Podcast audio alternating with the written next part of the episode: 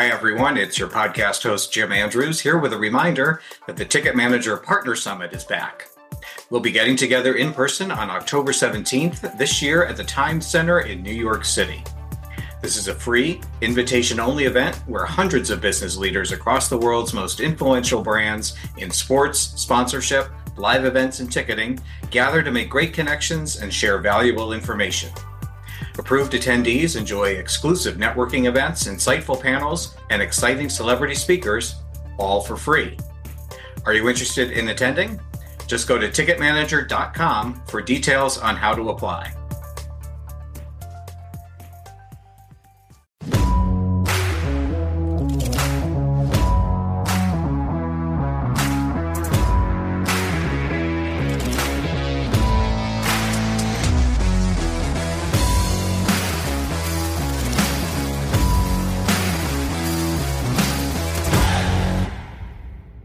And welcome to Ticket Manager's All Access interview series, engaging leaders from across the sports marketing spectrum to identify and explore critical issues in the business of sports, entertainment, sponsorship, activation, ticketing, hospitality, and more. I'm your host, Jim Andrews, and joining me on this episode to discuss selling for both championship and, well, let's just say non championship teams, uh, along with looking at some of the latest developments uh, in ticket sales is Ben Milsom, Chief Ticketing Officer for the Tampa Bay Buccaneers. Ben, it's great to see you, and, and thanks so much for joining us. Yeah, happy to do it, Jim. Thanks for having me on.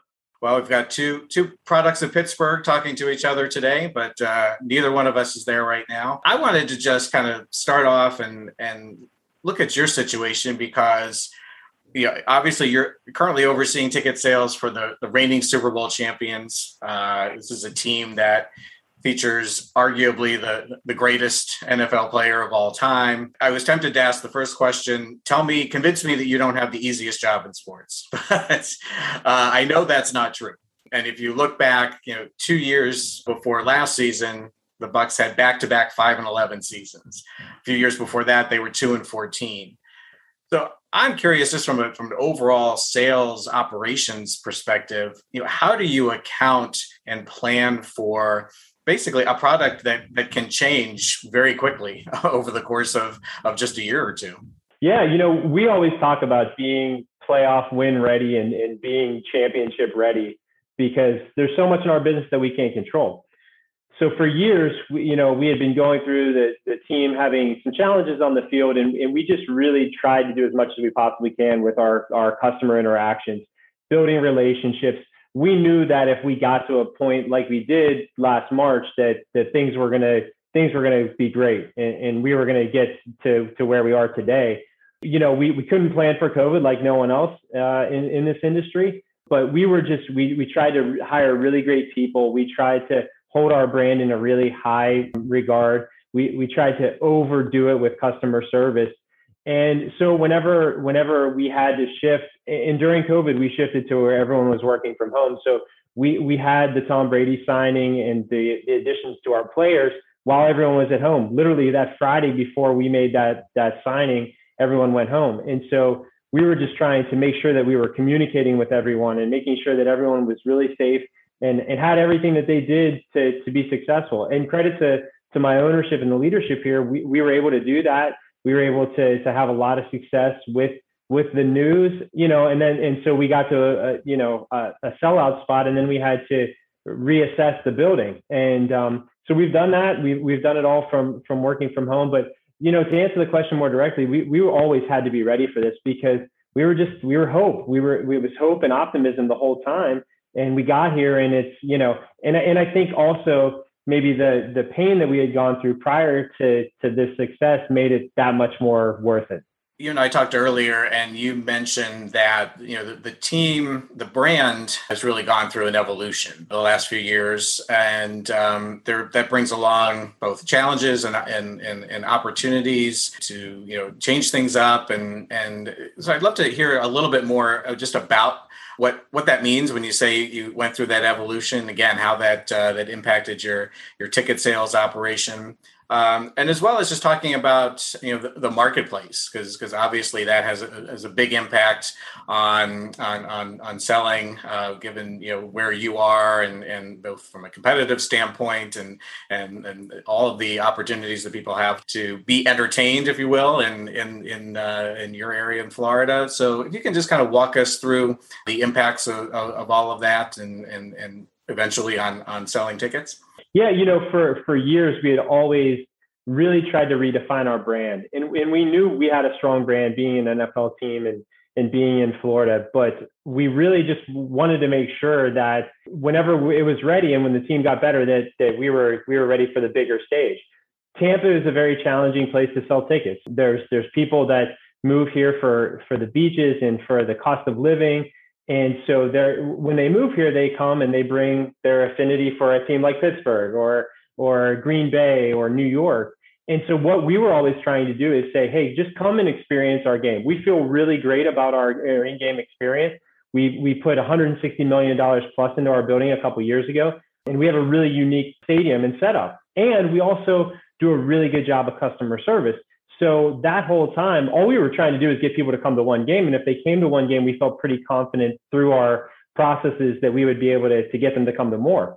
And so, but it was really hard to get them to say, all right, I'm going to, for that game, I'm going to not wear the other team's jersey. I'm going to wear a Buccaneers jersey. Well, whenever we, we signed players and we had success, now there's a lot of those Buccaneers jerseys, you know, and we play next Thursday and, you know, hopefully there's going to be a lot more Buccaneers jerseys than we've ever had. And for us, what's really important for our brand is that the the the young kids, the the the elementary school kids, they're the ones that are saying, "Yeah, I want a Bucs jersey." You know, I, Dad, I'm I don't want your Steelers jersey. I want that Bucs jersey, and that's going to help us perpetuate our brand as we as we go even further. So we had always worked really really hard to make sure that we did everything in a first class manner.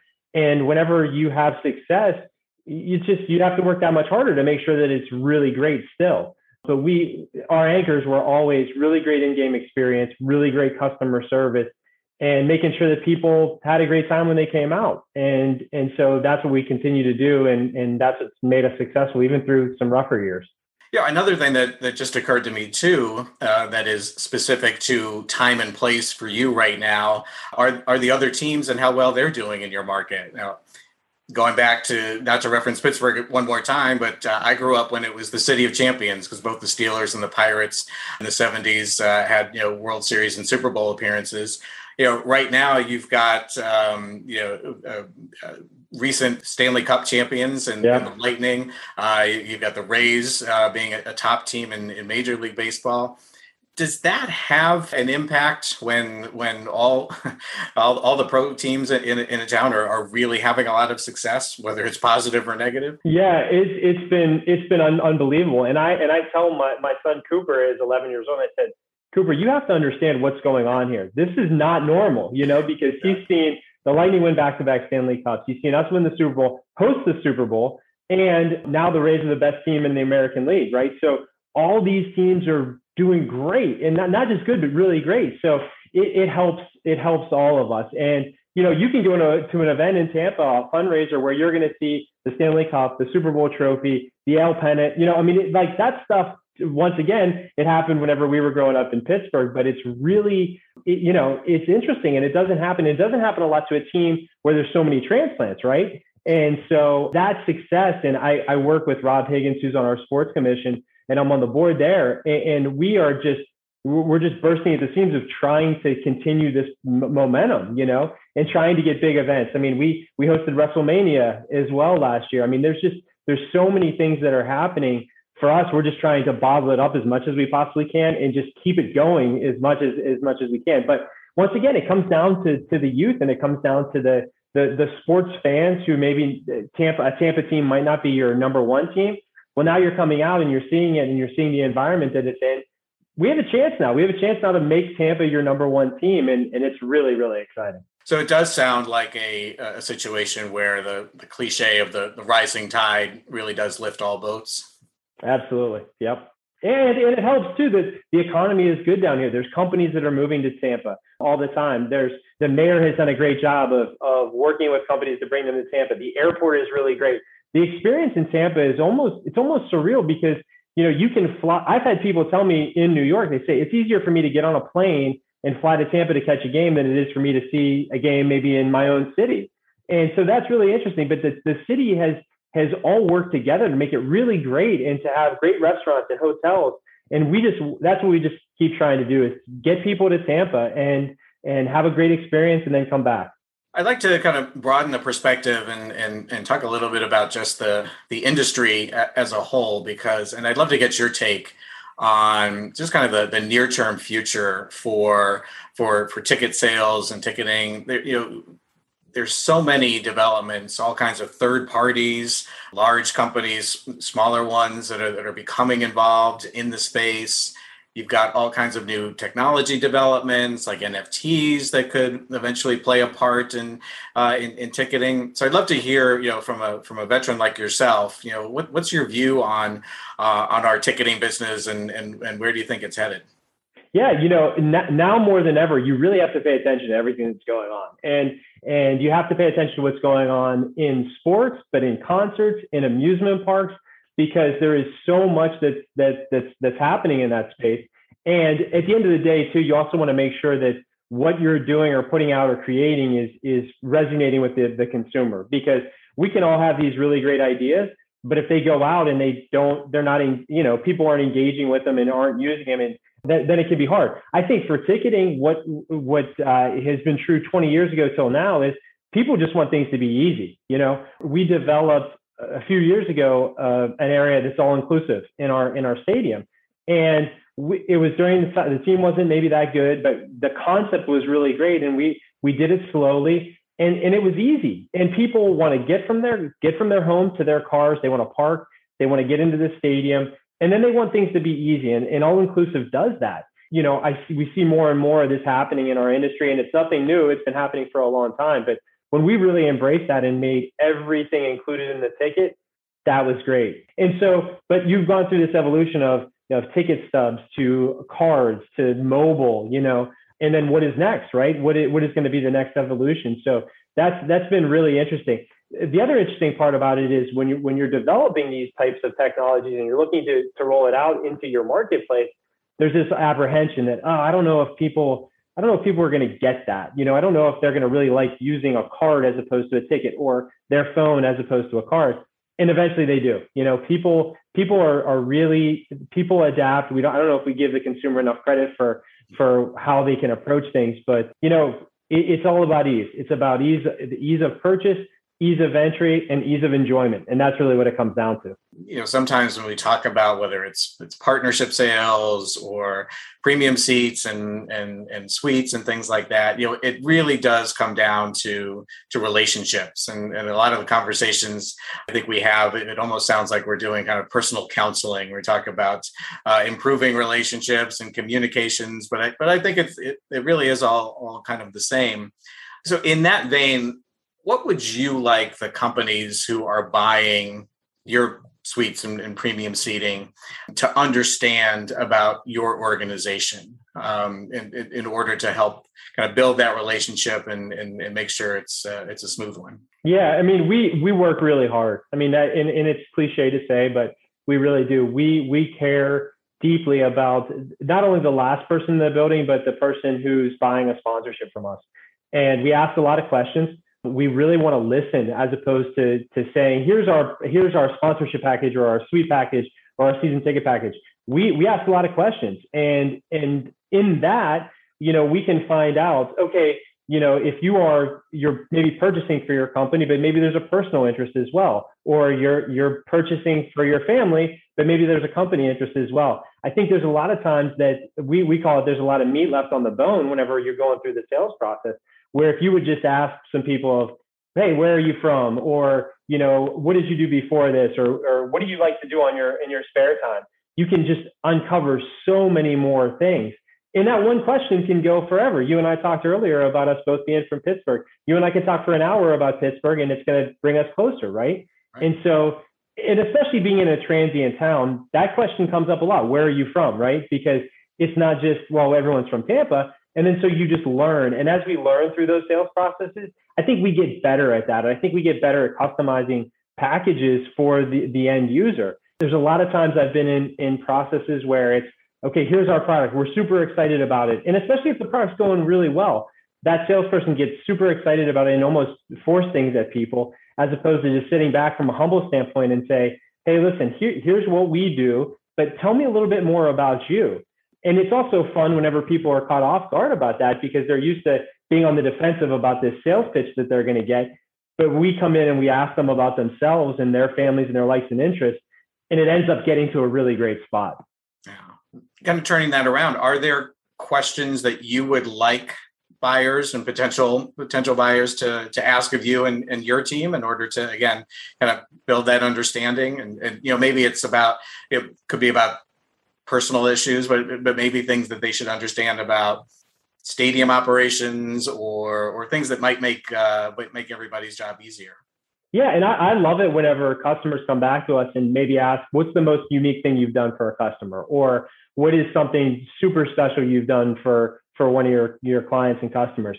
It doesn't get asked a lot but i love whenever it does come up because then we then it gives me that opportunity to then talk a lot more which you know i, I want to tell our story i want to tell all the work that goes into us being number one in the nfl in customer service or all the work that goes into us securing 22 sponsorship deals over the last year i don't want to throw that out at front in the front end but right. if they ask me, then it's it's okay. Well, thank you for asking that question. Let me go into it a little bit, and then I'm able to dive deeper and tell them a little bit more about our brand. But you know, like I said, for us, we are we are constantly evaluating everything we're doing. We're we're testing everything. We're surveying everything, and we just we're you know we're not resting. And I and so when people say, "Oh yeah, you you won the Super Bowl and everything's great and easy now," it's like, well, it's it's better, but we're continuing to work hard to make sure that we keep that high level, and and that's what the whole organization wants. You've been uh, you have a great reputation as, as a leader uh, in our industry. You've hired, trained, mentored, you know, many people uh, throughout your career in the different places you've been, and certainly you know, there've been a lot of changes over the those last couple of decades in terms of workplace environment, corporate culture, the expectations that that people have uh, now when when they are hired and, and join an organization. So I would love to have your advice for both the younger people who are seeking to advance in their careers, but uh, also as well for other managers and leaders like yourself who, who are trying to meet the needs of, of a new generation of, of employees. What, what are you seeing there? Yeah, it's, it's really one word. It's patience. You know, I mean, it, I think even prior to the, the current shift in, in how things have been, we as a, as as as workers and, and bosses or mentors or employees, we have to be more patient. You know, and we have to ask a lot more questions. You know, if, if someone if someone shows up late for a meeting, you know, it it could be very easy to to call them up and, and give them business on, hey, why were you late? What's going on? And and maybe see it as being disrespectful. But you never know that that person might be dealing with something in their personal life, or or they might have been in a car accident, or something's going on. So I think it's you know, in in terms of career growth and development, you know, it's our industry has a tendency to to put people on these fast treadmills and just to keep it going. And you have to have a promotion very soon and quick all the time. And and so, but usually what I've seen is that people that are patient and they are in constant communication with their supervisors and and and are really honest and transparent are the ones that that do grow and advance. And it might not be always on your time, but I think people value that. They value people that are willing to to be patient with things and patient with people, and it works out. We we've been really lucky. I've I've had people that have been here for for over 10 years working for us and and and you know that's that's makes me really proud i mean they've done a really good job and they've they've held up their side but you know we're also looking to try to take care of them and make sure that they're they're having good lives outside of the organization. I had an interesting conversation just a couple of days ago with somebody who's you know been around the business for for a long time, and he was expressing the concern on his part that he was like, I'm not sure my experience when I was just starting out is relevant anymore because of some that things are so different now. I'd love to get your your take on that. Do you, do you feel that way? Is is it is it harder to kind of connect and say, well, here's you know here's an experience that I had because it was 20 years ago and things were so so different, or or not so much? You know what? A lot of it's still the same. Is those those those traits and characteristics. If you if you work hard, if you're nice to people, if you invest in other people, and you you you have really good open dialogue, I think that's still going to carry the day. And and at the end of the day, yeah, is there things that we all need to learn and adjust along the way? Absolutely. But you know what? I've also found out that I learn a lot from my entry level salespeople that are just coming out of school. I, you know, I I enjoy sitting down with coffee or, or, or lunch with them and just saying, hey, what do I need to know? And I leave that hour, two hour long discussion saying, man, I okay, I get it now. Now I need to go and look at that, you know. And so um, I think that we we as leaders can't just say that we have it all figured out and we know everything because we really don't. Because things are changing all the time.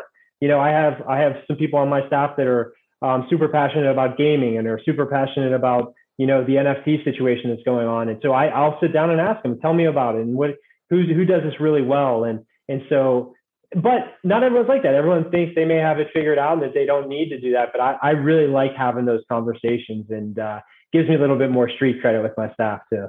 Absolutely. And yeah, I think anybody in this day and age that thinks they have it all figured out and, and can't learn from younger generations is uh, is probably not going to be uh, too successful. right. I agree.